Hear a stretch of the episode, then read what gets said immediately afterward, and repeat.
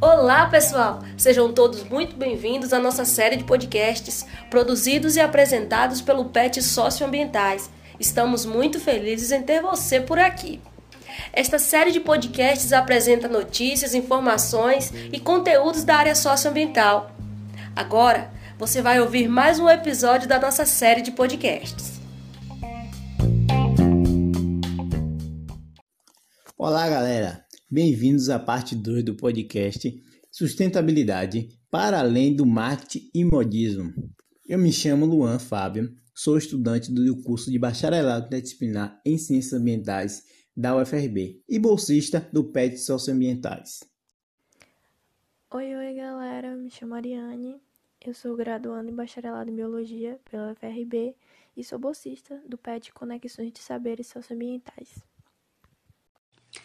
Olá, pessoal. Eu sou Nayana, eu sou estudante de Engenharia Sanitária Ambiental na UFRB e também sou bolsista do PET Socioambientais. Na parte 1 do podcast Sustentabilidade para além do marketing e modismo, abordamos um pouco sobre o que é sustentabilidade, os danos que o consumo irresponsável ocasiona em empresas que utilizam da maquiagem verde para se promover e lucrar e exemplos de algumas ações sustentáveis que podem ser feitas em escalas individuais, comunitária e global. Hoje iremos aprofundar um pouco mais em atitudes sustentáveis que você pode adotar, apresentando alternativas que possam substituir os atuais padrões de consumo e mostrar que é possível que você tenha outras práticas mais sustentáveis em seu cotidiano. Adaptar as regras de sustentabilidade mais gerais a escolhas de estilo de vida pessoal é um pequeno, mas um importante passo na expansão de uma sociedade que vive harmonicamente com a Terra. Não se pode desconsiderar o fato positivo de que o aumento progressivo da consciência da população em relação à necessidade de se adotar padrões mais responsáveis de utilização dos recursos naturais terá consequências virtuosas principalmente a médio e a longo prazo. Então, nós podemos começar falando a respeito de uma tendência que trata da venda de roupas a preços baixos e em largas escalas, e são conhecidas como fast fashion, que é moda rápida. Essa tendência leva esse nome pois as peças elas são produzidas, consumidas e descartadas rapidamente para atender às tendências e demandas do mercado. Esse modelo de negócio dominante fez com que o consumo de roupas disparasse, e na velocidade que se consome, também se descarta e volta-se a consumir novamente. E é basicamente isso que movimenta o mercado do fast fashion. No entanto, esse consumo desenfreado traz muitos impactos direcionados à produção de resíduos, que são multiplicados de forma gigantesca. Segundo um estudo publicado na revista científica Environmental Health, a maioria dos produtos de fast fashion são produzidos na China e em Bangladesh enquanto que os maiores consumidores são os Estados Unidos. Cerca de 85% das roupas consumidas pelos americanos são descartadas em aterros, como resíduos sólidos. Vale a pena lembrar que na parte 1 do podcast Sustentabilidade para além do marketing modismo, nós trouxemos alguns comentários a respeito desse documentário, The True Cost, que é o verdadeiro preço. Esse documentário mostra todos os problemas por trás dessa indústria de moda rápida eu realmente recomendo a todos que assistam esse documentário, pois com certeza vai mudar sua forma de pensar e consumir. Vale ressaltar que o objetivo 12 dos Objetivos de Desenvolvimento Sustentável, os ODS, fala sobre consumo e produções responsáveis e de como assegurar padrões de produção e de consumo sustentáveis. Aborda também a redução e eliminação da moda rápida a produção de práticas de compras públicas sustentáveis, a redução de desperdício de alimentos e de geração de resíduos, entre outros planos. Existem também alguns aspectos sociais a serem considerados no momento da compra, como, por exemplo, adquirir sempre produtos originais e exigir nota fiscal. Somente através do comércio legal é que se pode buscar igualdade nas competições de mercado. É também importante verificar onde o produto foi fabricado. Quanto mais próximo da nossa casa, melhor.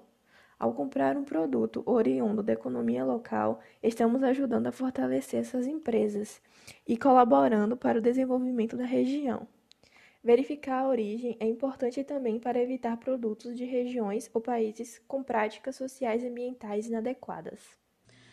Só para complementar, Ariane, é sempre bom lembrar de que também podemos optar por produtos oriundos de economia verde e também adotar algumas de suas práticas. Produtos com o selo Fair Trade garantem que a sua produção promoveu relações de comércio mais justas e solidárias. Redes ou cooperativas de consumidores facilitam o acesso a produtos orgânicos com preço acessível. E feiras de troca mostram ser possível existir relações comerciais que não se baseiam em dinheiro. Também podemos pesquisar as práticas de responsabilidade social das empresas, ou seja, é, verificar se adquirem matéria-prima e componentes a um preço justo sem usar o poder de barganha para levar vantagem sobre os pequenos produtores e se não usam mão de obra infantil ou escrava, seja direta ou indiretamente. Se respeitam acordos coletivos, se estão em dia com impostos e taxas, se pagam os funcionários em dias, se têm boas práticas de gestão de pessoas, se compartilham com a comunidade parte dos seus lucros em forma de programas e ações sociais e entre outras coisas. É verdade, Nayana. Também podemos levar em consideração a obsolescência programada, que é a decisão do produtor de propositalmente desenvolver, fabricar, distribuir e vender um produto para o consumo de forma que se torne obsoleto ou não funcional, especificadamente para forçar o consumidor a comprar a nova geração do produto. Ela consiste em produzir itens já estabelecendo o término de vida úteis desses produtos. Este conceito surgiu entre as décadas de 1920 e 1930. Segundo o site CPB Educacional, foi criado pelo então presidente da General Motors, Alfred Slogan, que buscou atrair os consumidores a fazerem constantes substituições, tendo como apelo a mudança anual de modelos e acessórios de seus veículos. Sim, Luan, e com essas atitudes o indivíduo acaba entrando em um modelo consumista, onde compra de forma disparada sem haver a necessidade, e em abundância, não se dando conta de quantos problemas estão comprando junto com o objeto desejado, é, pois produzem mais lixo, contribuem para a exploração de recursos naturais, mortes, trabalho escravo, emissão de gases de efeito estufa e outros problemas. Tudo isso em troca do desejo desnecessário de ter. Pode-se optar também por um modelo totalmente diferente do que foi abordado por Nayana, que é o do consumo mais consciente, em que o ato de comprar está diretamente relacionado à necessidade ou à sobrevivência. Neste modelo é pensado antes de se adquirir os produtos, nos impactos que podem ser gerados, nos valores gastos, se realmente vale a pena ter aquele objeto no momento. Pensa em quanto tempo pode ser usado e também quando irá ser descartado. Procura fabricantes que impactem menos o meio ambiente e a sociedade. Isso, Ariane. Esse é um modo de ser sustentável em que aproveitamos o que o planeta nos oferece de forma racional, sem comprometer a disponibilidade dos recursos para gerações atuais e futuras. Ao contrário do que muita gente ainda pensa, ser sustentável está muito além de fazer reciclagem e plantar árvores, e é muito maior que uma tendência. Para ser sustentável é preciso haver um equilíbrio com os recursos que possuímos e a forma de como utilizamos para o nosso benefício. E isso começa com cada um de nós, pois todos nós somos capazes de fazer escolhas conscientes de modo a reduzir o nosso impacto no meio ambiente. Seja aderindo produtos ecológicos, como garrafa de água e dispensamos aquelas garrafas PETs e não produzimos mais lixo, optando por produtos com 0% de plástico, como por exemplo optar por canudos de metais em vez de canudos de plástico.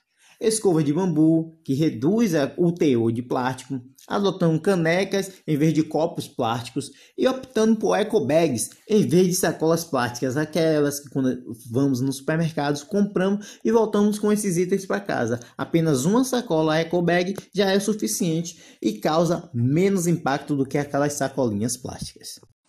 Isso, e todos nós podemos fazer pequenas contribuições diárias, porque é através de pequenas atitudes que surgem as grandes mudanças. E pensando nisso tudo, a fim de incentivar vocês a começarem a fazer escolhas de forma mais consciente, nós trouxemos algumas atitudes simples, mas que reduzem significativamente o impacto causado ao meio ambiente. Por exemplo, na hora de comprar, avalie se você realmente precisa do produto. Além de economizar, você irá gerar menos resíduos. Também Prefira comprar em lojas com práticas socioambientais, pois deste modo você irá adquirir produtos que irão retornar com práticas que contribuem para um planeta melhor, fortalecendo a sustentabilidade como mercado viável, além de que deste modo você não estará apoiando o trabalho escravo. Também diminua o uso de descartáveis.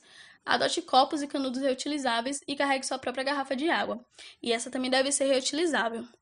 Evite adquirir produtos dispostos em embalagem de isopor, Prefira produtos em embalagens de vidro.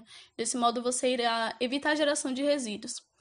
E quanto menos embalagem você utilizar, mais sustentável você vai ser. Evite utilizar materiais em excesso ao embrulhar produtos. Adote sacolas retornáveis para redução de resíduos de plástico descartados na natureza. Reduza também o uso de sacolas de papel, cuja fabricação envolve o corte de árvores e consome muita água. Adquira produtos locais. Evite a compra de produtos de fora da sua cidade para diminuir a emissão de gás carbônico no transporte deles. Ir à feira livre é uma ação sustentável. Estimule a economia local e a geração de empregos e postos de trabalho em sua cidade ao comprar produtos locais. É importante eliminar vazamentos. Assim você evita o desperdício de água e também reduz o valor da sua conta de água no final do mês. Pense em investir em um sistema de aproveitamento de água da chuva. Você conseguirá reduzir o uso de água potável em atividades menos nobres. Irá contribuir para a redução dos custos públicos para tratamento e distribuição de água e também irá diminuir o custo da sua fatura com água. Não deixe aparelhos eletrônicos em stand-by. Assim você irá economizar, em média, 12% do consumo doméstico de energia elétrica. Substitua lâmpadas incandescentes por lâmpadas econômicas. As lâmpadas econômicas economizam em média 60% do consumo, além de diminuir o número de substituições, pois a fluorescente tem maior vida útil. Faça a separação do seu lixo. Comece separando os resíduos recicláveis dos orgânicos. E caso haja catadores em sua cidade, tente doar os recicláveis para eles você estará auxili auxiliando no fortalecimento econômico de cooperativas de reciclagem, contribuindo para a melhoria de vida dos catadores, além de contribuir para o aumento de vida útil, útil dos aterros sanitários. É interessante também ficarmos de olho na rotulagem ambiental. Ela consiste basicamente na atribuição de um selo ou rótulo a um produto ou serviço para informar a respeito dos seus aspectos. Tais produtos ou serviços devem apresentar menor impacto ambiental em relação a outros produtos ou serviços comparáveis e disponíveis no mercado. Desta forma, os consumidores podem obter mais informações para fazer suas escolhas de compra com maior compromisso e responsabilidade social e ambiental. A rotulagem ambiental pode ser considerada também uma forma de fortalecer as redes de relacionamento entre produtores, comerciantes e consumidores. Outras formas de se referir à rotulagem ambiental são selos verde, selo ecológico, declaração ambiental, rótulo ecológico, ecorótulo, ecoselo, etiqueta ecológica. Convém salientar a diferença entre rotulagem ambiental e certificação ambiental. A rotulagem ambiental, ela relaciona-se às características do produto ou serviço e destina-se aos consumidores finais. Já a certificação ambiental, ela relaciona-se aos métodos e processos de produção e destina-se às indústrias utilizadoras de recursos, objetivando atestar um ou mais atributos dos processos de produção. Lembrando também que existem programas de certificação que também emitem um selo ou um rótulo nos produtos oriundos de matéria-prima certificada. Nesse caso, o programa atinge tanto as indústrias como os consumidores finais. Outro tema interessante de ser discutido é a simplicidade voluntária, o novo estilo de vida que vem ganhando representatividade atualmente. Vida simples ou simplicidade voluntária é um estilo de vida no qual os indivíduos conscientemente escolhem minimizar a preocupação com quanto mais melhor, em termos de riqueza e consumo.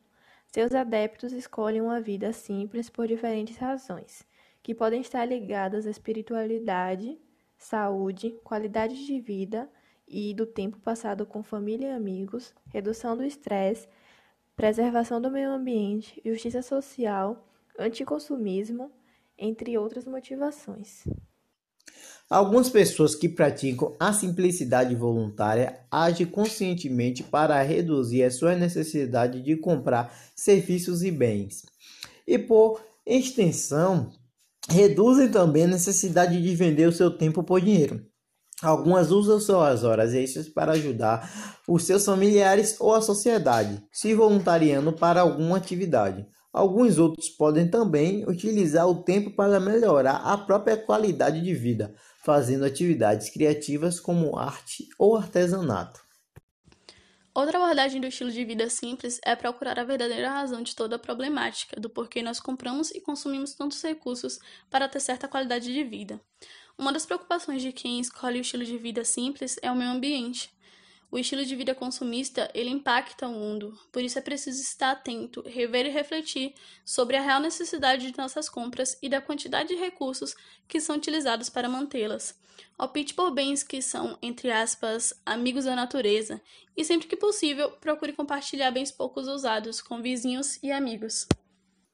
Então, diante desse pacote de consequências, devemos ficar atentos a nossas ações enquanto consumidores e repensar em como podemos ajudar a diminuir essas problemáticas, buscando contribuir para a construção de um mundo que respeite mais o meio ambiente.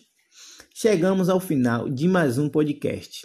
Gostaria de agradecer a todos que nos ouviram e foi um prazer participar desta conversa enriquecedora com vocês, Ariane e Nayana. E queria deixar uma mensagem, abre aspas. Devemos analisar sempre antes de uma compra. Quais os danos podem ser causados pelo simples fato de adquirirmos aquilo que desejamos? Fecha aspas. Gostaria de agradecer muito o convite para participar desse podcast e de poder contribuir com reflexões sobre sustentabilidade e consumo. É muito importante que a gente sempre busque informações sobre os impactos dos nossos hábitos. É necessário sermos cidadãos conscientes de nossa responsabilidade em relação às outras pessoas e aos seres do planeta. Além disso, precisamos saber que nosso consumo individual tem impactos no coletivo. Sendo assim, é importante repensar constantemente nossos hábitos de consumo. Nosso estilo de vida reflete como vemos o mundo, nós mesmos e nossos valores. Eu que agradeço por participar de mais um podcast com vocês e compartilho do sentimento de que esta conversa foi extremamente enriquecedora. E espero de verdade que todo esse nosso bate-papo faça com que todas as pessoas que estão ouvindo reflitam um pouco mais sobre seus atos consumistas, que repensem antes de comprar, antes de consumir qualquer produto. Espero de verdade que vocês adorem esse bate-papo, pois com certeza nós adoramos. Obrigada!